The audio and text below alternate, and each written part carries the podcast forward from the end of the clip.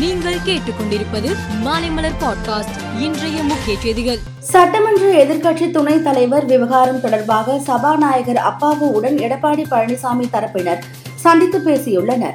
அப்போது எதிர்க்கட்சி துணைத் தலைவராக ஆர் பி உதயகுமாரை நியமிக்க வலியுறுத்தப்பட்டதாக தகவல் வெளியாகியுள்ளது.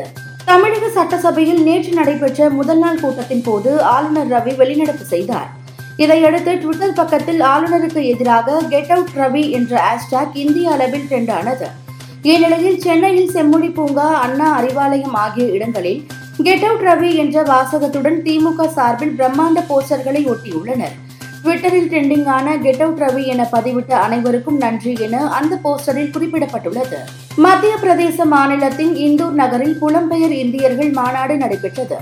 இந்த மாநாட்டில் பங்கேற்ற பிரதமர் மோடி பேசியதாவது இந்தியாவின் உலகளாவிய பார்வையும் உலக வரிசையில் அதன் முக்கிய பங்கும் உங்களால் மேலும் வலுப்படுத்தப்படும் என்று கூறினார். ஹிந்தி நடிகரும் திரிணாமுல் காங்கிரஸ் கட்சி எம்பியுமான சத்ருகன் சின்ஹா செய்தி நிறுவனத்திற்கு பேட்டியளித்தார். அப்போது அவர் மக்கள் மத்தியில் மதிப்புமிக்க தலைவராய் உயர்ந்திருக்கிற ராகுல் பாத யாத்திரைக்கு பின் எதிர்க்கட்சி முகாமில் பிரதமர் பதவிக்கான போட்டியில் முன்னணியில் உள்ளார் என்றார்.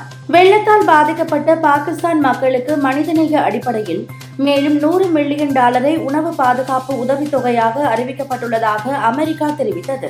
இலங்கைக்கு எதிரான டி டுவெண்டி போட்டியில் இந்திய வீரர் சூரியகுமார் யாதவ் ஐம்பத்தோரு பந்துகளில் ஏழு பவுண்டரி ஒன்பது சிக்ஸருடன் நூற்று பனிரெண்டு ரன்கள் விளாசி பிரமிக்க வைத்தார்.